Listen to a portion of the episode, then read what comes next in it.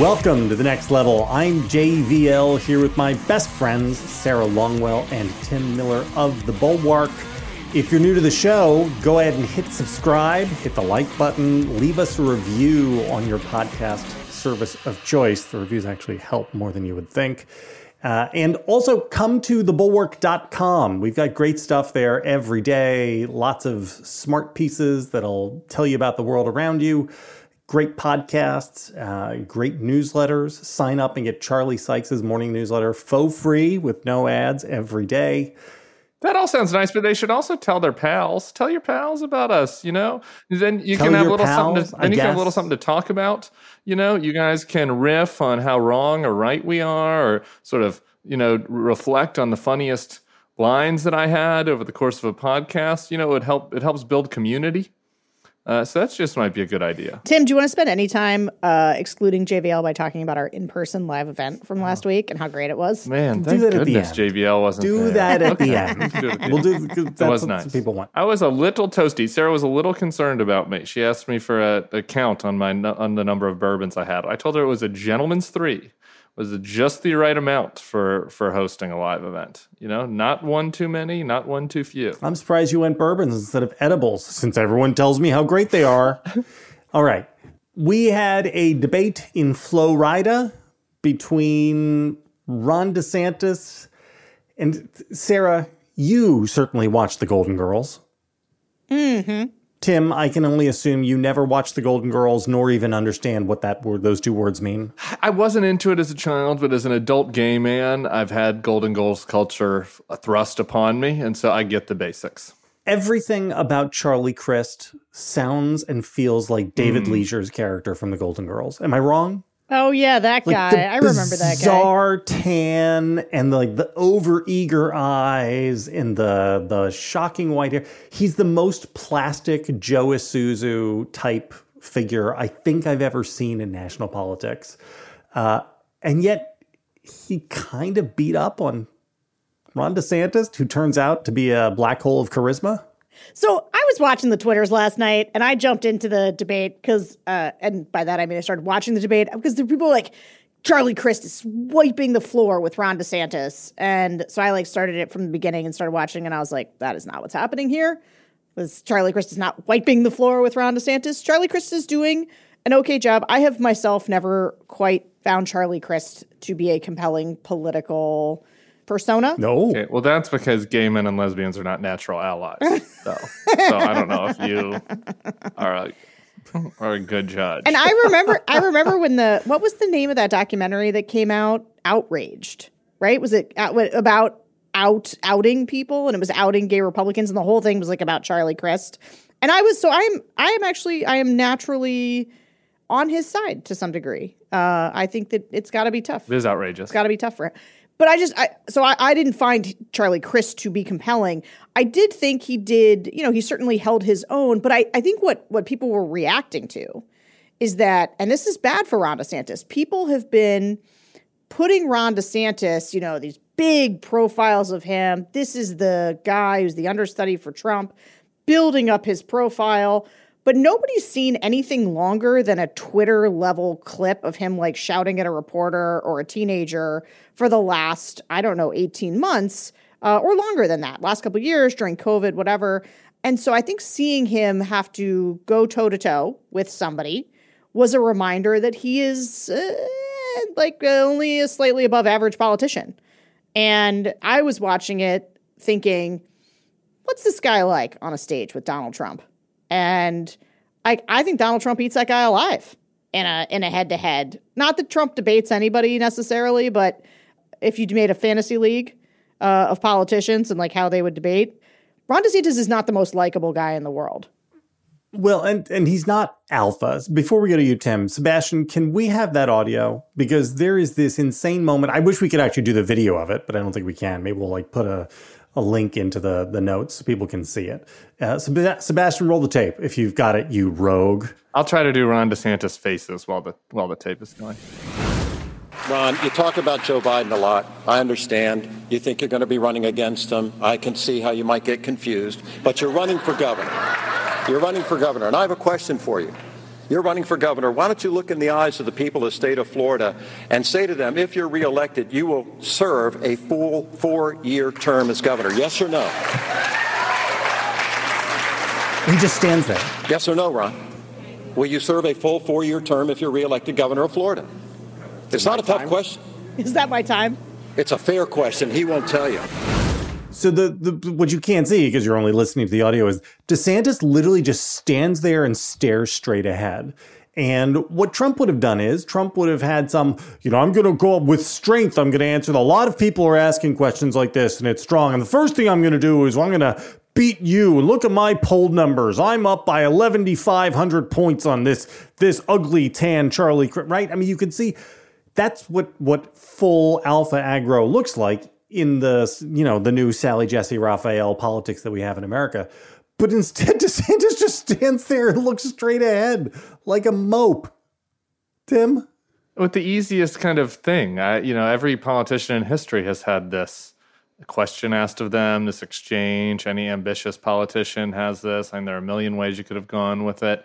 Um, yeah, he there there there also is like a uh, um, DeSantis's face, which I, which I was trying to do, uh, he makes these very like I'm just trying to be very comfortable in my own skin, and I'm not comfortable, and I don't know what to do with my arms. And you know, as somebody who's moved from being a, a flack to having to be a content man, I get it. I don't sometimes I don't know what to do with my arms. So, you know, it was like when I did that first interview with Jared Polis, I was like, what do, what does one do with their arms when they're asking questions? It is, you know, you have to learn this stuff. But but DeSantis, like you would think that as you know the the next best thing like would at least you know look minimally comfortable up there. He looks very uncomfortable.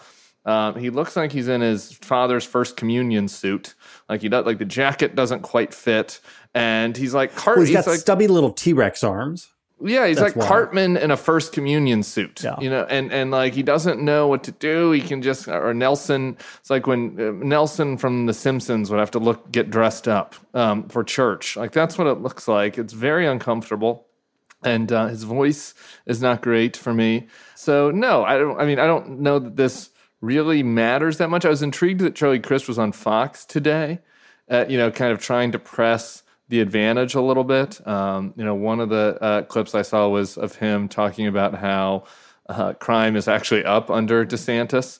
I, I don't know that's actually going to land on Fox, but I do wish some more Democrats would do this. I mean, they, they, don't even try to to push this back on Trump. Like all of the stuff that they, that Republicans complain about actually happened during Trump's administration, uh, and you know now continues under DeSantis's. So there's, there's a little bit of life from Charlie Crist, which is encouraging. But I, I definitely think the bigger takeaway was just the overconfident wish casting from all of the you know anti anti Trumpers who are just desperate for Donald Trump to go away and and be replaced by Ron DeSantis. Like they don't really mind, right? Because they're not the target. Uh, what appealed to Trump for them was not his ability to do slams and to insult people and be funny and own the libs. That wasn't what you know your National Review types. You know, was not the reason why they came around on Trump. And so they have been kind of hoping that they can get what they want out of DeSantis and that he can be enough of a imitation version of Trump, you know, to appeal to the people that do like that. And I just, you watch that last night and think that it's not really, that doesn't seem very likely, actually. It seems like a wish casting that's not going to come to fruition for them. Yeah, and can I just say, so Kari Lake got asked the same question, like, will you, are like, will you be governor for all four years? And she was like, yeah, yeah, because you know what?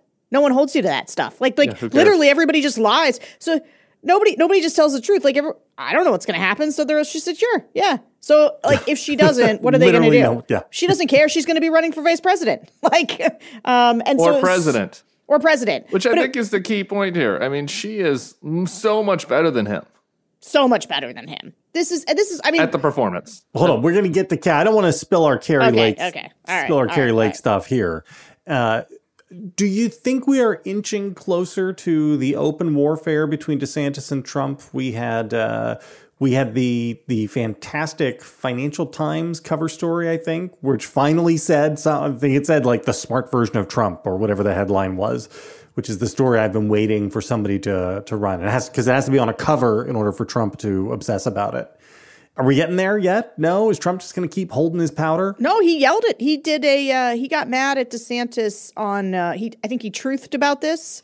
He truthed about DeSantis endorsing O'Dea, yep. uh, who is the Colorado Republican yes, senator Cook. who's running a bit above expectations right now, um, but who has been doing that because in a place like Colorado, bluer state, he's running away from Trump, away from election lies, and that is helping him do well. And DeSantis uh, has decided that this this whole endorsement race thing that's going on on the right is like a real signal situation. Um, but anyway, so Trump truthed uh, that it was a what was a bad idea or something uh, at DeSantis over over the headline that he had endorsed O'Dea. I, yeah, I, I, know, and he did that, and it also again it just goes to what, what we were saying, like the uh, Trump's just would sniff out like if DeSantis can't navigate his way around something as simple as will you run again in 4 years like any of that weakness is just blood in the water for Trump. Um, and and and so yeah. I, I, do think I don't know that we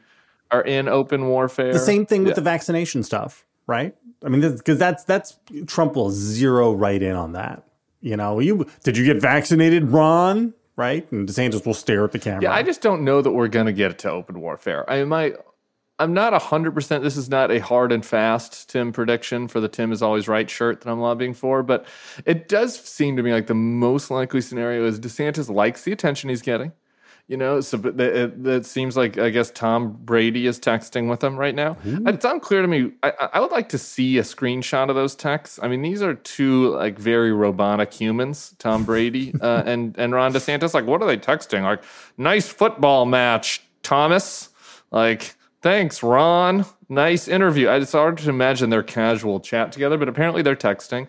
Elon was saying nice things about Ron you know, he's getting invited to everything. So is Alex Jones. Yeah, so is Alex Jones, right? Like, so all, all of his faves. So he's getting invited to stuff, you know, and so if you're DeSantis, you're like, well, let's milk this. I like the attention, right? You never know what happens with Trump. But it seems to me, just watching his performance, like, is this a guy that's really up for it? Like going head to head with him? Uh, I, I just, it feels like if the most likely scenario is Trump announces after the midterm, like maybe DeSantis just sort of sits on the sidelines and doesn't really say anything about it and, and you know, kind of sees how things play out. But it's hard to see this guy even trying it. For me, I don't know. You know, I get I talk to reporters about DeSantis a lot because a lot of times reporters call and they want to know like what the focus groups say about DeSantis. And one of the things I've always maintained is that like there is a path for DeSantis. Like if you ask a focus group of people, uh, okay, if Trump doesn't run, who do you want to see run? Or even when people say that they're just ready to move on from Trump, you say, okay, to whom? DeSantis. It's always DeSantis. DeSantis. And, and so um, I've always thought, like, oh, there's an available audience for DeSantis. Like, there's a world in which if DeSantis was an unbelievable performer, that like he could have a moment. But I think what was interesting about last night's debate, and this is the point, is just he's been really overhyped. And I'm not sure he's just got the stuff to do this. And my guess is, is he knows he doesn't quite have the stuff to do this. And if I were, I would say this when people are like, you know, we talk about the debates, like Liz Cheney could get on the stage with Donald Trump and like hammer at him and go toe to toe. Like he would have a hard time, I think, making her look small. But to these like fake alphas, he destroys them in a way that is like, like Marco Rubio will never recover as like a man. Like he just, eh, you know, it's like I don't mean like in a hyper masculine way. I just mean like Donald Trump held his manhood cheap. You know, showed him to be like this empty uh, person, and like he'll never he'll never be an alpha again. No one will ever take him seriously. And I think Ron DeSantis risks that. Like he could get another four years of being the understudy, of being the heir apparent, and not having to like show that he's got the goods um, because I'm not sure they're there. Yeah, but he's been playing this dangerous game where he's tiptoeing up to the edge of tugging on Trump's cape and then backing off of it, right? He's not in the full submissive posture of a Kari Lake, right? Or Doug Mastriano. Like he really, he's he's really trying to see how far he can go without being a supplicant. Right. And I don't I don't know, maybe Trump forgives that. Maybe not, right? I don't know. What do you think, Tim? Yeah, I, it's a little bit of a dangerous game, though. I think that Trump, the one of the things that is smart about Trump in, eh, politically, his his instinct is if any one of us on this podcast went on Fox tonight and brought out a red hat and put it on, and we we said we've seen enough. We want Mr. Trump to come back full MAGA 2024 like he'd be truthing about us. We'd be invited down to the Cougar Pavilion. You know, like Trump just wants to be loved, right? So, so it's not that dangerous of a game because if DeSantis just stops pulling on the cape and gets back in line, like Trump will, uh, will welcome back into the fold, like snippety snap. So, I think that he has a little bit of space to to do this. It's just the question is when you turn, you know, like once the key turns on and you become combatant, then that that's where things get really dicey from. Because what DeSantis really, in all of these scenarios, I agree there's a scenario where DeSantis could be Trump. It's not a 0% chance. But in all these scenarios, I think the DeSantis people gain this out as like, we're not really going to attack him that hard. You know, we're just mostly going to focus on the future. You know, we're going to talk about how, you know, we'll do some little passive aggressive hits about how the wall wasn't really, you know, built and all this sort of stuff. And like that just doesn't work because once you're opponent, you're opponent and, and Trump Trump goes full to eleven, and he'll just use whatever excuse it is to say that Ron DeSantis' little baby punch required a counter punch, and Trump takes it to eleven, and and so the only way to actually do it is to fully counter punch, or to just kind of wait in the wings, be nice, and hope that you know the hamburgers are are the uh, uh, Merrick Garland take him out, right? And and so there might be some point in attempting the, the latter strategy. All right, listen, before we move on, I, I just want to throw this out there because you mentioned it, Sarah, about when Trump announces after the midterms. I mentioned it. Oh, you mentioned it, Tim. I do have kind of a higher register than Sarah, so I could see how that might have. Sorry about that. So here's my question Why not announce now? We are poised, right? The polling's turned around. I don't know if you noticed this, guys, but after I wrote about this, waving the flag about it last week, suddenly everybody else in the world uh, started running pieces this weekend saying, oh crap, the polling has turned around. Republicans, I think, are probably going to overperform what people thought they were going to be doing in mid September or even the end of September. Why not get out in front of that parade if you're Trump so that you can take credit for all of it? You won me over on this. I think that he should. I think that any day that he doesn't is a risk that something happens that makes things worse for him. Uh, but it seems like, like, does he really at this point? Does he really want to deal with like what happens if the Republicans don't underperform? Right? Like, I, it, things do look good right now. I think that the House is safe, but what happens if you know, as you've written about JVL, there's a series of races, and and it just happens the coin flip goes against Republicans in Pennsylvania, Georgia, Arizona, and Nevada, right? And and that and Democrats end up increasing their majority, right? Then this then you risk totally being blamed because it's like, oh man, the the that things were going Republicans' way, and then Trump announced it, and then boom, look what happened. We lost the Senate. Right. So I, at this point, I think it's kind of too late for the for the JVL strategy, which in retrospect, I, I do think was probably a better one for him. That why rock the boat, assume Republicans take both, and then you know ride in on the coattails and make an announcement is kind of what I would expect from him.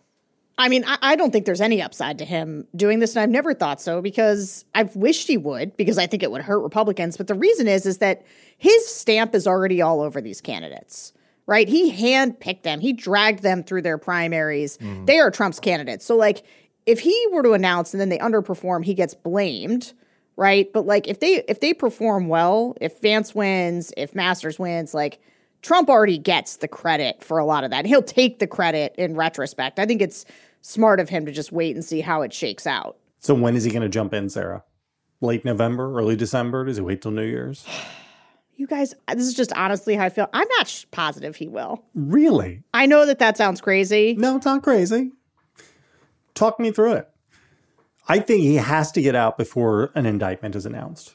Everybody has gone to him. Like the RNC, if you recall, literally threatened and leveraged his legal bills on him. Like, we will stop paying your legal bills if you announce before the midterms. Like, no, everybody knows strategic is not a good idea. And I bet you know, I bet Tony Fabrizio and his pollsters went in there and said, look, this is what you'll do if, you know, you're top of mind. And maybe they even, I mean, back in, you know, we've had this this vibe shift, but the in the middle, the vibe shift toward the Democrats, one of the three reasons why Democrats were sort of overperforming expectations was that Donald Trump's salience had jumped in those moments, right? Because of the Mar-a-Lago documents, he was sort of back on people's minds. I think if he's going to go, he has to go first because the whole point of Trump is to freeze the field, right? Like there's a whole bunch of candidates where if Trump doesn't run, I think it's a foregone conclusion that DeSantis runs. I think it's a foregone conclusion that Youngkin runs and a bunch of other, you know, even like Ted Cruz, like a whole bunch of people are going to run. Yeah, Tom Cotton, Mike Pompeo, a lot of empty pizza ranches for those guys. That's right. But a bunch of those people don't run if Trump runs. I mean, right. like if Trump runs, he's probably the the big question will be if DeSantis gets in and then like he's probably running against Liz Cheney and like Larry Hogan. Mike Pence, maybe. And Mike Pence, maybe. Christie. Christie. And maybe he convinces the state parties to circumvent the the voting, right? Yeah, sure. Is, if he gets in, he gets in first. Certainly, some of the states will do that for him. Yeah, like you know, Missouri and Arkansas won't. Arizona, yeah, Arizona, where Kelli Ward yeah. is running this. What are the chances that they won't just yeah, say, "No, no, we're not. We're going to short circuit this." I think we're all bets are off a, once Trump is know. in, because like it was like what happened in in in twenty, right? Where like we thought there was. I mean, th- there wasn't really a path to to primary him, but like that wasn't didn't matter anyway. Like if like they were going to shut that down and they weren't going to let it happen. And so I think all bets are off if Trump gets in. I will say like if he doesn't announce within a week or two of the midterms and us knowing, I will become very like bullish on him not doing it because I I think that like the whole point of him has to be to get in early and freeze the field. Otherwise, like what's he going to do? He's not going to like wait to see if Kristi Noem decides to run or like Ron DeSantis. He's not going to let them get in first, right? Like, why would he do that?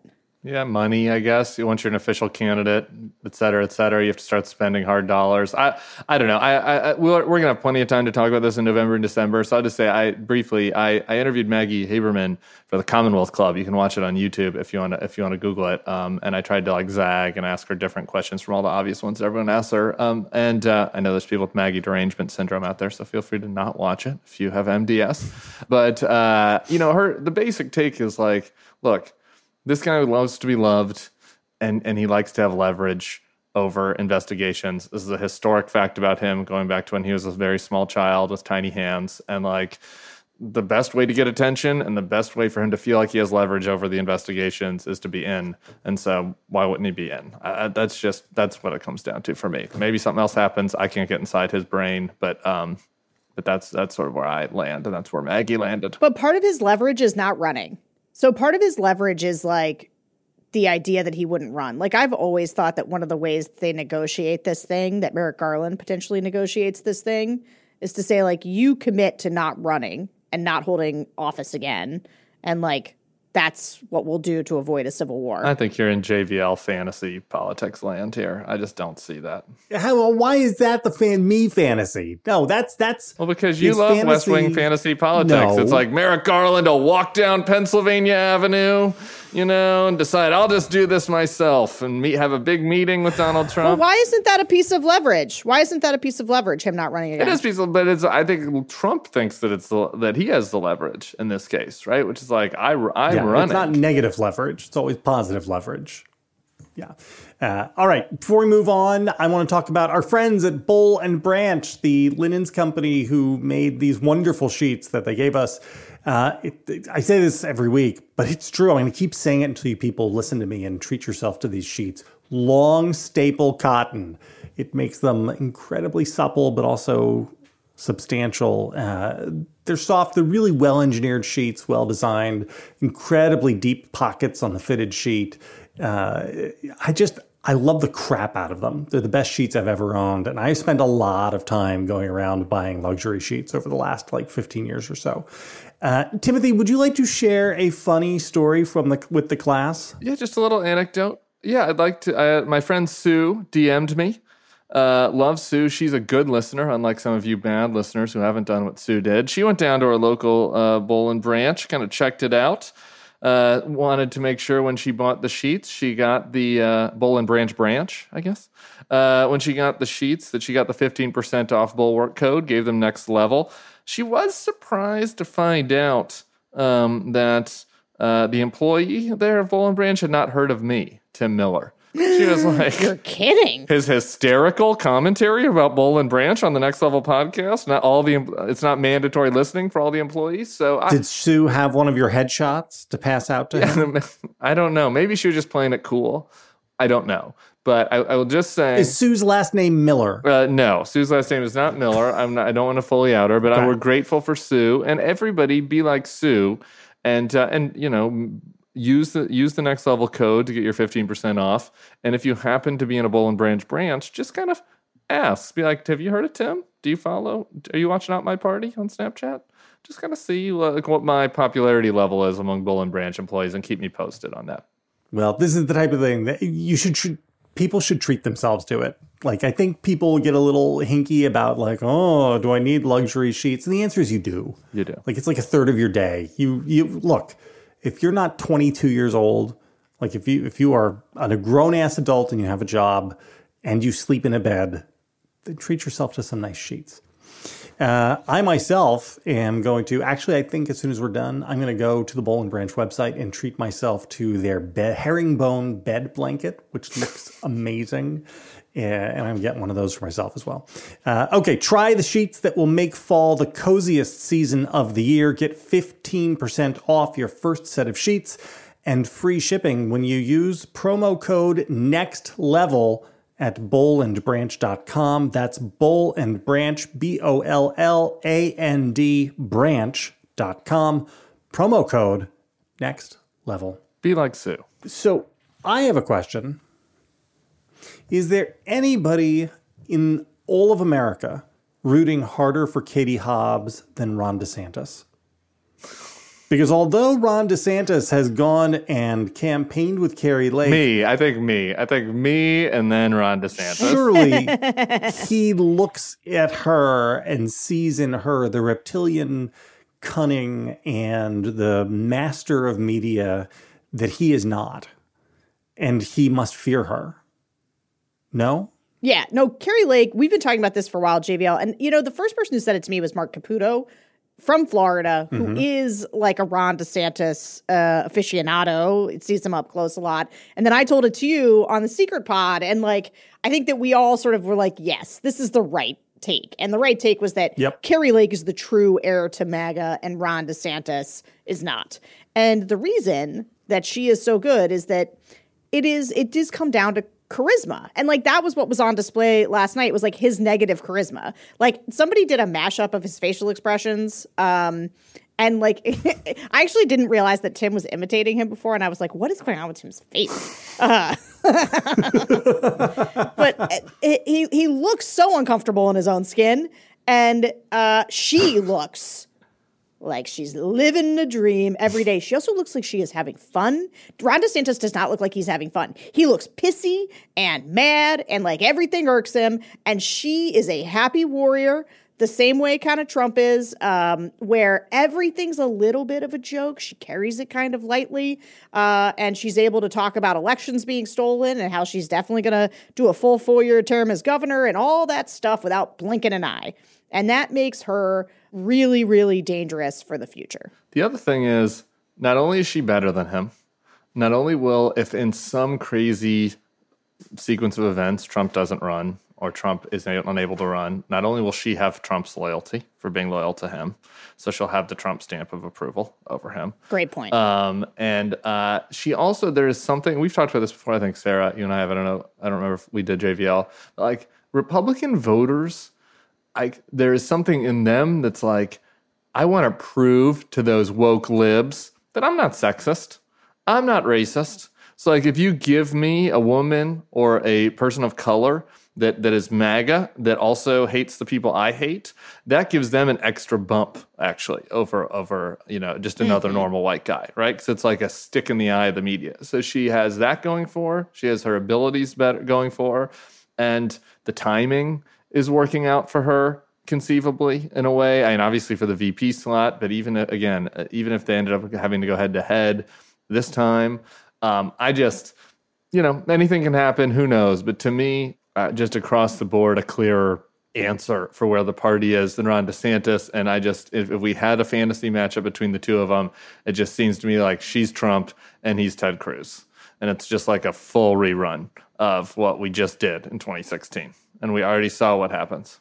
One more thing to this, which is she would, if she wins, she becomes governor of the most razor edge swing state, right? The one that, that has been turned in purple. She gets it back. She wins a state that Trump lost, right? Yep. And she defeats the Secretary of State that she says stole the election from Trump right? Like she has been full on in the election, like not, she's been hands on. And so, like, the idea that she is like the warrior that can push back on this, like, it's got all the makings uh, of a narrative that is a winner uh, with the base. Which takes me back to my article, which is let's fucking stop her. Yeah. Right. We've got we've only got 13 days. I mean, this has been the frustrating part about all this. And I told JVL before I submit it, and for folks who haven't read it, I wrote an article about how Katie's Hobbs' campaign has been a dog's breakfast and and how it doesn't seem like she's getting the kind of help she needs from national Democrats to sort of boost her and like that we're not there isn't a fierce urgency of now about this campaign, which there should be when we have this like you know semi-fascist that's about to, to, win a key swing state who could put her finger on the scale for 2024, who would be on the top of the VP list, who'd be on the top of the POTUS list. So like, let's try to kill this in the crib, right? When we still have a chance, because she could still lose. I mean, it is a close race. She's only up by one in the in 538, and and I tried to make the made the parallel to when I wrote that article during the presidential primary.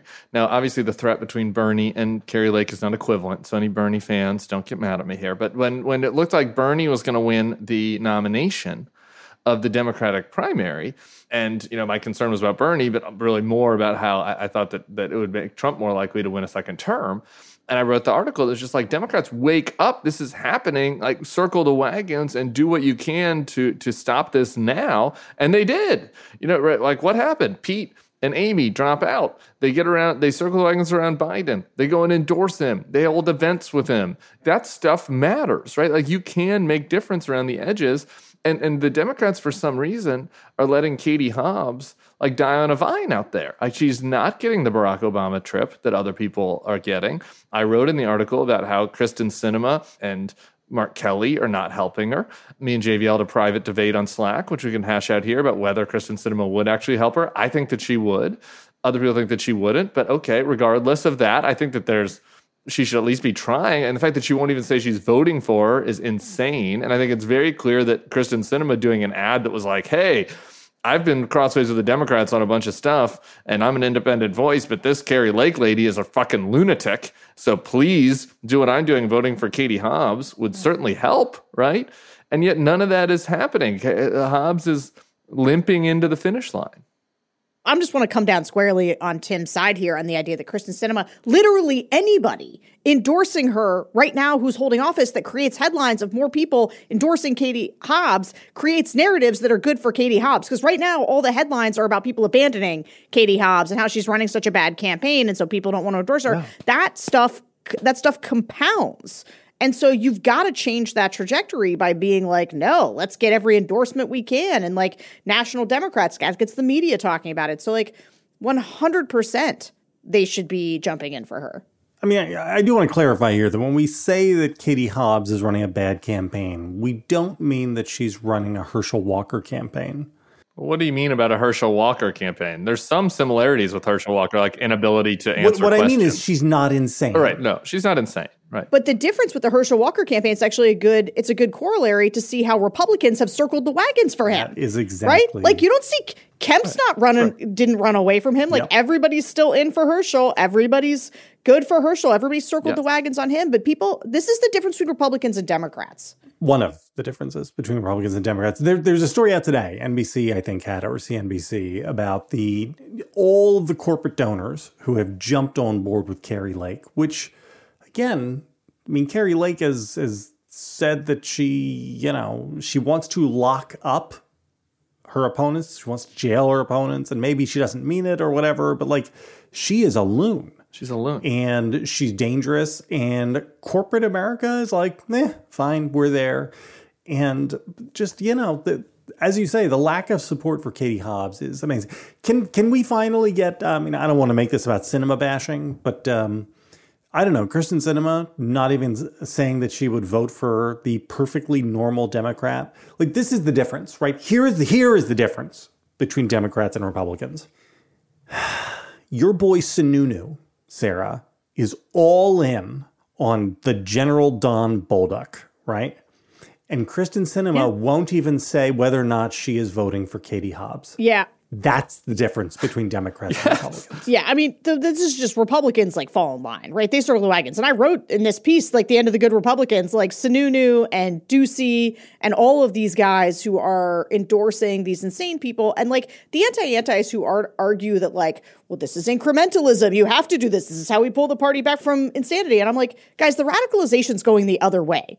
Like it is the, the the radicalization of Sununu and Ducey and Youngkin is is what's happening here. That's the big story. There's and like corporate like 2022 is the year that the establishment Republicans in air quotes and corporations just gave up. Like they just gave up and were like, "Yep, we're all in for these election denying lunatics. Like we don't. Well, they understand that that's the only future. But Tim, don't you think? Don't you think that that Katie Hobbs must have waved Sinema off? Like, there's no way these campaigns don't talk to each other, right? Yes, yes, I do. I do think I, I know actually that Katie Hobbs did not want or has not asked Sinema. Let's put it that way. Has not asked Sinema for help. I know that, uh, and and I think I put that in the article.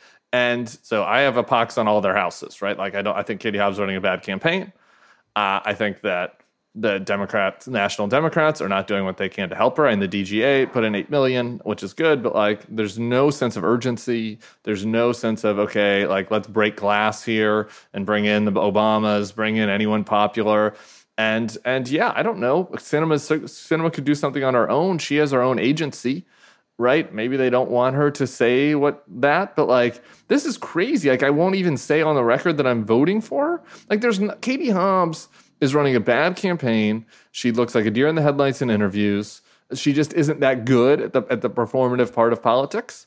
But like she's normal. I she's fine. Like the, the Arizona has a Republican legislature, right? Like it's not like Katie Hobbs is going to institute socialism or open the border to anyone that wants to come through Arizona or believes in like General Don Bolduc believes that the vaccines are Bill Gates putting microchips inside of our bodies, like these life-saving vaccines that saved millions of people. That's what General John Bolduc thinks. He thinks that Chinese Communist Party has has infiltrated Mitch McConnell's office. Okay, Mitch McConnell's still for it. All right. Now, Katie Hobbs isn't any of that. She's just kind of a lackluster liberal, right? And and I'm going to disagree with some of the things she wants to do. I'm sure Kyrsten Sinema will disagree and, and, agree that she's running against someone that is a frequenter of, of Steve Bannon's insurrectionist podcast. Like wants to use the Arizona surplus to drone the border. And and and who knows, might change the election laws so that the state legislature gets to decide who wins the 2024 election. I and mean, this is a crazy fucking lunatic and I feel like I'm screaming into the ether when I'm calling around for this article, being like, why aren't more people trying to help stop this? It's like, well, you know, we're doing what we can. We gave our, we did our ads, and and Katie Hobbs is running her campaign, and and you know, in Arizona, that's how you win by being independent. And I'm like, that might have been how Mark Kelly and Kyrsten Sinema won, but they are different people than Katie Hobbs. All right, she just she looks like a normal liberal she is a normal liberal, uh, progressive, actually, is probably a better word. She looks like a normal progressive. She is. Sinema and, and Kelly were able to run unique campaigns away from the Democratic Party because they are unique. One's an astronaut, one is kind of a weird avuncular human. So, I, like, to say that like Katie Hobbs should run like them is just, you know, like asking a duck, you know, to to walk around the street. That's a terrible analogy, but you know where I'm going. All Katie Hobbs needed to do was go on offense. Yeah, like, sure. like Kari Lake has given her all kinds of fodder yeah. to appeal to normie voters. Yes. And so, like, the fact, the thing that makes me upset with the campaign that she's running is that she is not present doing that, right? Like, the, the yes. not debating and the things like that. When you have an opponent who you can hit for being an anti vaxxing, election denying, like absolutely insane person, you have to go hit them on those things. Cameras in classrooms. Cameras, like you have to go out and make that case. And it's the, the badness of her is the unwillingness to prosecute that case against Kari Lake. That's the criminal part here. Like I can't even blame everybody else. I mean, I can blame everybody else because what they're doing is they want to protect themselves by being like, well, she's running a horrible campaign. Like, I can't be attached to that. And like, I just like don't understand why they don't go to her and say, get out here. Like, we'll back you up. Like, this is really important. Like, go out there and we will stand behind you and we will say that you're right and we'll all go hit her. Like, where's the team unity? Like, put on the jersey, everybody, and go get Kari Lake. Give me a prime time rally seven o'clock at the Arizona State Football Stadium, where you got the where you got Obama and the heavy hitters out there just ripping Kari Lake over and over again. Like here is the, the, this lunatic said this thing, this lunatic said that thing. Like I, I mean, the, the the hit list on Lake is a mile long. On it's on abortion, it's on schools, it's on vaccines, it's on I, I, guess maybe you don't want to talk about the border stuff, but her border shit is is even insane. It's about how she wants to use the state's money. I mean, like you could just go down the list, and yet nothing. But Tim, the price of gas is so high, and it's the fault of the Republican governor in Arizona, and so that's why Kari Lake needs to be elected, right? Well, that's the norm. What the Republicans are saying, which is fine. But I'm talking about the normal Democrats. I know. I'm putting I this know. one on the Democrats. Why aren't they doing? They why aren't they carrying this? I don't know. sure. I also, by the way, Jeff Flake and Cindy McCain. God love them. They're ambassadors now, and so I guess they can't weigh in on this. But could do they have proxies? You know, can we just at least leak to the fucking Arizona Republic that we heard that Cindy McCain voted for Katie Hobbs? I, am just saying, I, give me anything. Give me anything. Anybody we're two weeks out. What what would your if you had to bet five bucks on this? What do you bet on? Do you bet on on Lake or Hobbs or an election that devolves into some sort of recount fight insanity? Full disclosure, I talk about it on the pod. I'm I am in I am working in a bunch of these races, right? Or we have ads, we have campaigns in a bunch of these races. And it's it's Republicans talking about why they will not support the Republican candidate because they're anti democracy and insane and whatever. So one of the races is um, Secretary of State race in Arizona is extremely important. The guy who's running with Kari Lake is also a massive election denier. He's got like anti-Semitic, like he's got all kinds of crazy stuff in his past. Total weirdo. Adrian Fontes is the Democrat. He posted Nazi stuff on Pinterest. Yeah. No, I, I mean like he's just like so, he posted so Nazi bad. stuff on Pinterest. Well, you know, just a little Nazi Pinterest, not a big deal. Usually recipes. So right now, Katie Hobbs and Kari Lake are in a statistical tie in a lot of these polls. Um, but Adrian Fontes is running several points ahead of Mark Finchem. Uh, he's like like legitimately up on him, uh, which means that there are people making that distinction. And so I could make an argument, a really optimistic one, Sarah the optimist, that Republicans are the ones peaking too soon. That they peaked last week, and that right now gas prices are coming down, stock market is up, and that if Democrats would just go on offense in this moment, draw the contrast, hit hard because this is this is true in Wisconsin between Evers and Tim Michels. It's a similar situation. You got you got Evers. It's just that Evers is the incumbent, but he's also got a charisma problem. Uh, Michels is the Trumpy, you know, businessman or whatever. But like, circle the wagons, get Obama out there. I might leave Joe Biden at home, but like, and and push really hard. Democrats should marshal every resource, all the money. They should focus on these governors' races because one of the big things that's happening, like, if you look back, I, I I might have said this to you guys, but like, the turning point in the race was when. Democrats had been really winning on abortion, but Ron DeSantis put a bunch of migrants on a plane and he changed the conversation away from abortion to immigration, which, no matter how bad you think that stunt was, is better territory for Republicans in every way. And then they just buried people in crime ads, gas prices went up, whatever. But it is possible to return that narrative to be like Democrats make late push, but like you got to do those things that create those headlines because the headlines are part of what's creating the vibe of now, right? Is the sense like everything's collapsing. You know, Republicans are on offense in Oregon and offense in Washington. Like you can do those things too. Democrats could do those things. Take the Ohio race. Go in for Tim Ryan, push, go on offense places, push the envelope, get people to talk about, like, you know, they're collapsing. Republicans are collapsing in New Hampshire because of Bolduc there are ways to go on offense here and make a closing argument that ends things on an upswing for you Democrats. It's not over yet. There's two weeks to go. Ryan is going to lose by six, and Bolduc is getting close. Sorry. I think that Lake will probably win, but not definitely. It is a close race. And I think that your point about Finchem and Fontes is well taken. I think that there will be craziness that happens because um, I'm worried about violence, but I think there'll be craziness with the, the counting. It takes Arizona a while to count. We all lived through this. Um, but I don't, you know, I, have I've continued to say I won't. I would not be surprised if governor Democratic governor candidates out perform what happens in the environment on the national stuff because of the abortion thing. That is still, even though that's that's not what is being talked about as much in the narrative, that that will still drive votes. And so, I, you know, we'll see. But I agree with Sarah. Like, you have to do something. They have to. They have to ch- change the momentum. And and I think that it is at this point just as likely that Hobbs wins narrowly as that Lake wins kind of handily and carries across Masters with her at least, and possibly even Finchem. I, I think the Finchem is the least likely of that, but possibly even Finchem. I, I think that that outcome is just as likely as a Katie Hobbs narrow victory and I think that a Lake narrow victory is probably the most likely outcome. But all three of those are possible, and the race isn't over. And just like a sleepwalking into letting this woman win Arizona is insane. Uh, my prediction is that regardless of what happens, Kari Lake will declare victory basically as soon as the polls close. Yeah, well, that's a safe bet. Um, and I, I think that that's part of, yeah. right? I mean, the minute the polls close, she's going to say, we won and uh, like that's the most alpha Trumpy thing to do, and uh, you know she'll move from there. Okay, so yesterday we had the release of a letter from the House Progressive Caucus, uh, led by Pramila Jayapal. They released this this stupid letter calling for the Biden administration to reassess their position on Ukraine and really focus on talks with Russia. It's very bad. In 24 hours later, uh, they've re- retracted it, which is what responsible governing parties did. They didn't double down and double down and double down. They didn't say, actually, you go try to find the the person who is recruiting migrants in Texas. We don't. We're we're not going to say who that was, but they just said, "Yep, this was bad."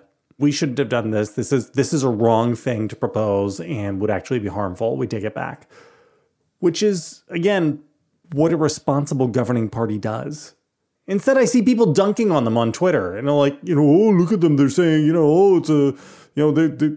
I'm like, what? I'm sorry. They're doing the right thing. My young intern put out the statement. It is a little confusing how they let that happen. So it was a, it was a mistake. Yeah, this is like this is preposterous. They're they're blaming they're blaming a staffer and and like maybe that's maybe that's true, but either way, I, I got to tell you, JVL I understand it is good that they withdrew it. That is the right thing. It's better than it is better than doubling down, which is what Republicans would have done or whatever. This is like the kind of thing that is so incompetent.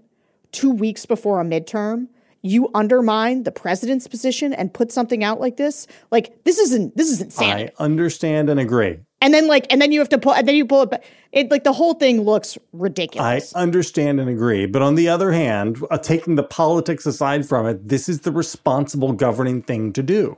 No, not the politics of it, like the competence of it. Can I give a contrarian Sarah-esque rose-colored glasses view of this? Sure. Maybe their incompetence kind of helps Biden a little bit. You know, makes him reminds people that he's he's tough and normal and strong and wants to take on the Russians and he's not actually owned by these these liberal assholes. Everyone says that Biden is just a puppet for the squad and it's like the squad puts out a stupid statement. Biden's administration says fuck you. No. A couple smart Democrats like my man Jake Auchincloss it's a great name. It's a great name. Put out as put out statements talking about how dangerous and wrong this is. And the progressive caucus says, Oh, I'm sorry, Mr. Biden, Mr. President Biden, you are right. I don't know. Maybe it kind of maybe could position it as a little bit more of a you know kind of alpha move that uh, that debunks the the concerns that are out there that the administration is really just at the beck and call of the far left. I mean, it's hard to imagine this happening in Kevin McCarthy's caucus was the Freedom Caucus putting out a statement and then Kevin McCarthy being like, no, that was wrong. And the Freedom Caucus being like, yes, sir, Mr. McCarthy, you were right. We were wrong. Right. That's very hard to imagine. So there's something to be said for that. No? No green shoot there for you? I'm gonna be the bad guy here and tell you that like this is the problem is that this is like a habit, right? Like Joe Biden comes out and says something, and then like his staff walks it back. Like he and he makes like kind of big important foreign policy statements, and like then his staff is out there trying to clean it up. Like the amount where Democrats say something and then they're like, no, never mind, or that's not really what we think. Like I would say that if we hadn't just had the most inept, most insane Republican president of our lifetime, I would be looking at these guys being like, are you serious with all this? This is crazy. I feel like every Democrat needs to hire either a dad or a lesbian mom who's between the age of 38 and 48 and who is, feels very uncomfortable with the new woke language and have that person be the approval person on every piece of communique that goes out. I do think a lot of these problems stem. I don't know if it's true that it was really a young junior intern that put out the press release, but I do think that a lot of these problems stem from who is controlling the communication with this media and the communication on social media. And they are like 26 year old Brooklyn progressives Love Brooklyn progressives. Love the 26 year old Oakland progressives. I'll see you at Starline later. But like, you know, we just we need a check on that. We just need like a a guy with dad jokes, you know, or mom jokes, whatever. Just you know, a middle of the road. Get Rev- Reverend Warnock, you know, somebody with a sweater vest and some dad jokes to just look at all the communiques before they go out. All right. Before we get out of here, uh, clean up from last Thursday night. Is there anything that you guys would like to share with me from the big live event? I thought I did a nice job hosting. I don't know, JVL, did you listen to it? You want to grade me as a you know, give me a figure skating judge. I didn't listen to it. Is it available? Yeah, it's it's available. This is this is amazing. Tim, Tim's response is, "I think I did a good job hosting." Well, okay. Well, you were critical of my clothes. I didn't I didn't close it down on the clothes, but I thought I did. I, I was. I'm not a professional, but I I I, I moved. I thought you meant on your clothes, as in what you were wearing. And I was going to say I did not make fun of your clothes. Charlie made fun of your clothes because you were wearing a pink hat. Oh, and I made fun of you on stage. It was though, peach. It. it. was peach. Actually, the hat was yeah. peach not pink, um, but it's okay. Um, I also had a lot of necklaces. It was awesome, man. The people are great. The best. They're very good. Uh, uh, you know, usually, like I expect the, at the bookstores.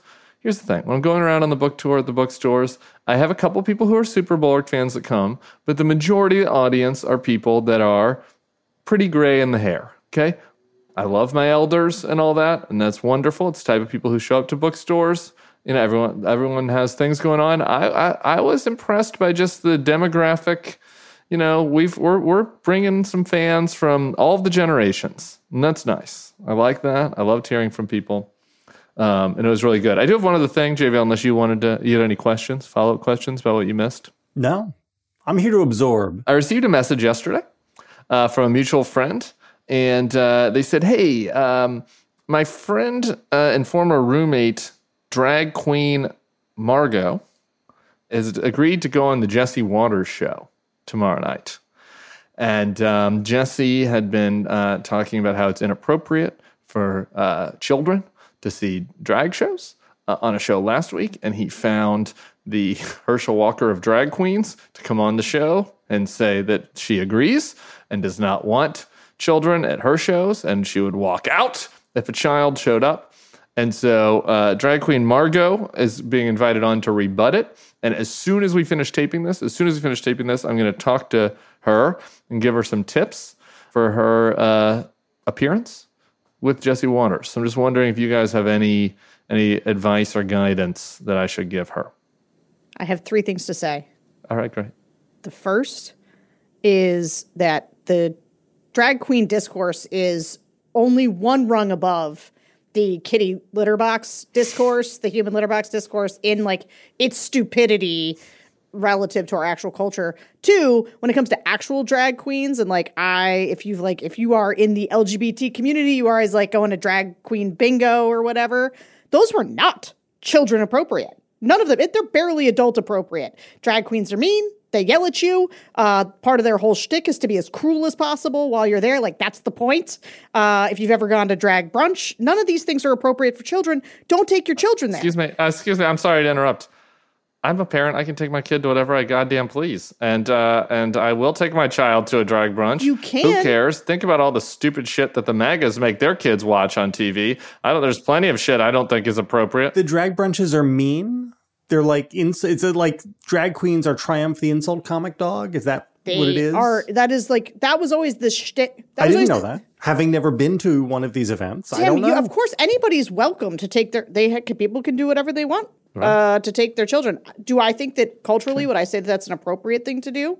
I do not believe it is an appropriate thing to do Okay, well that hurts my feelings, I guess. But I don't live in suburban Maryland like you do, so I understand that maybe we're that we have like a little different cultural take. They're not fun and affirming. It's not like a like a we're all in this together There's kind of, of thing. Yeah, rainbows. I thought I just assumed that a drag brunch would be like a big like happy thing, not a not a like an insult there's, comic. There's thing. also reading. There's reads. There's insults. Yeah, there's a little bit of both. Interesting.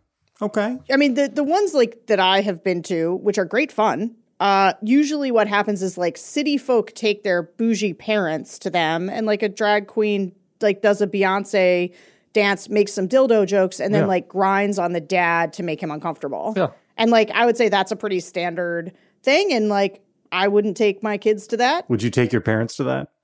No, I, I actually never like I, I've never quite understood the allure. I now the brunch was terrific, and I myself would go with my friends and like you know eat sushi at 11 a.m. and drink mimosas. Like that's a fun time, but I wouldn't wouldn't say it's like kid fare. Well, this is a really great opinion to know. It's nice to know that we you know are culturally you know, having different a differing of, of, opinions. Last week on the show, we had a disagreement about pot gummies, and now about the drag queens. And I'm so this, this is this I know. So now this is part of your olive oh. branch. You know, for people who are like, oh, the bulwark, they've gone too woke. You know, they're fully in with the trans community and they love the drag queen bingo. I could be like, no, actually, the publisher of the bulwark feels deeply uncomfortable at drag queen brunch, apparently, and does not want to take children there. So that is like kind of an olive branch. Enjoys drag queen drunk myself not going to take my kids. It's an olive branch for you to the MAGAs. That's nice. What was your third? What was your third point? You forgot oh, it. no, I just. Uh, Can I give that to you, Tim? Because I I have that. Uh, here's my advice. Don't ever fucking go on a hostile program for two reasons. Okay. The first reason is that those people are making money. That's why Jesse Watters goes on TV every night. He's not doing it for the discourse. He's not doing it for, for the furtherance of ideas. He's doing it to make money. Why would you go on to somebody you don't like's show and help them make money? That's insane. But secondly, here is here's a thing that I think people who are not media professionals maybe don't understand. When you go onto somebody else's show, you are going to lose. First time, every time because they control the format. I would not go onto one of these guys' shows because no matter how smart and clever you are, you can't get the best of them because they own the editing button and they own the format. In the same way that if somebody wanted to debate me in print, that would be really fucking foolish of them because I'm very good at it. Like you don't you don't walk into somebody else who does this for a living on the other side and think that you're going to get a fair hearing. It's it's crazy to ever do that. Well, I was actually looking for advice for Margot for her performance tonight. That was not helpful on any of the three counts. What are you going to say, Tim? Well, I think that uh, I'm going to tell her to be on offense, which is exactly the type of advice that uh, I would hope that Sarah Sarah would have would have said. I said this is live to tape. You can talk for as long as you want. If he wants to try to interrupt you, don't worry about him. It's your conversation, not his. He can ask you a question. You can just start talking about all the important parts about drag and how that's been affirming for you, and how they, you don't think that the government should be getting in anybody's way that's trying to uh, do something, and that you can be on offense on parental rights. And I don't understand that the, the network that wants you know, parents to be able to have rights. If parents want to bring their kid out to the wholesome Margot the drag queen drag queen show where we read books, I think that that should be perfectly fine for them to do. I don't know why it's any of your business, and I don't really remember Jesse Watters bringing up Denny Hastert and his child molestation. and I was just wondering if you're planning on doing any segments on the actual child molesters. So, you know, something along those lines. I don't know that that exactly what it's going to be. I was going to let Margot tell me what her plans were, and I was going to just try to nudge her more towards an offensive posture. And uh, we'll see how it goes. I, I concur. I would not have done it. I appreciate your non advice. Uh, she's not on for a few hours now. So if anything comes up, you can let me know. And uh, if it's good, we'll see it on Twitter. And if it's not good, we'll just pretend like this never happened. And that's Margot buzzing in right now. So I think that's it. I've got to go help her out. Good show, long show. Everybody, hit the subscribe button, leave us a review, give us five stars, and follow us. We'll be back next week. Bye. Peace. Bye.